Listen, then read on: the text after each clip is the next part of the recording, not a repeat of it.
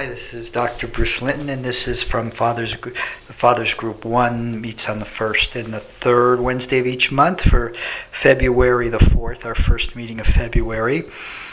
Um, I think a couple of things about what went on in the group in general, and one comment about group process. Uh, one of the most important things that came out of tonight's group was uh, the idea of how does your child see you experiencing joy.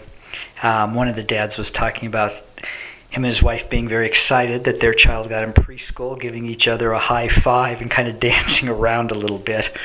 Um, and they were very excited that they got in the preschool that they really wanted for their kid.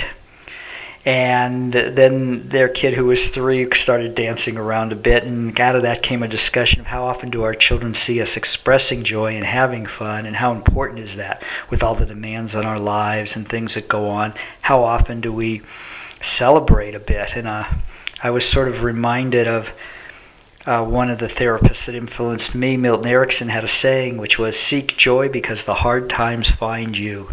So that was one of the themes we talked about, and kind of making a conscious effort to really find the joy in everyday life and being a family and how valuable that is for our kids to see.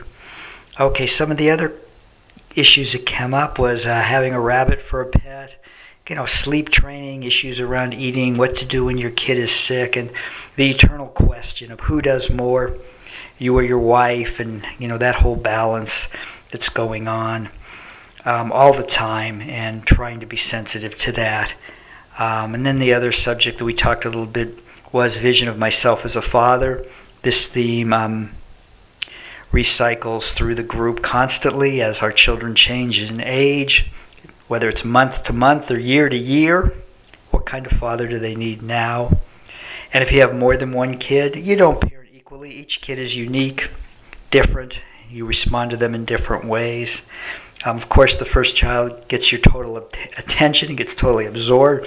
The next children, it's a child or children, it's a little different with.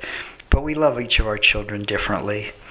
Um, and finally, a comment on group process. One of the dads left, and um, I usually have an agreement that you um, come to the group, the last group, come to the group and tell them that you're leaving, and then come to one more meeting to say goodbye, so we all get a chance to comment on you know what we enjoyed, what we learned from who you are, and that was very important.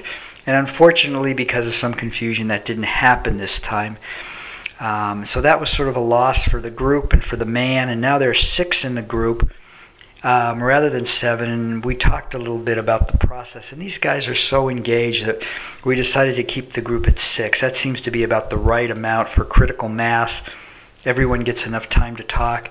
Um, sometimes the group can be seven, depending on um, how the chemistry is. And sometimes I do keep the group at seven because people get sick or go away, and I like to have at least five men there at every meeting. But again, I do ask for a three month commitment, and a reminder we do meet twice a month on the first and third Wednesday of each month for this group.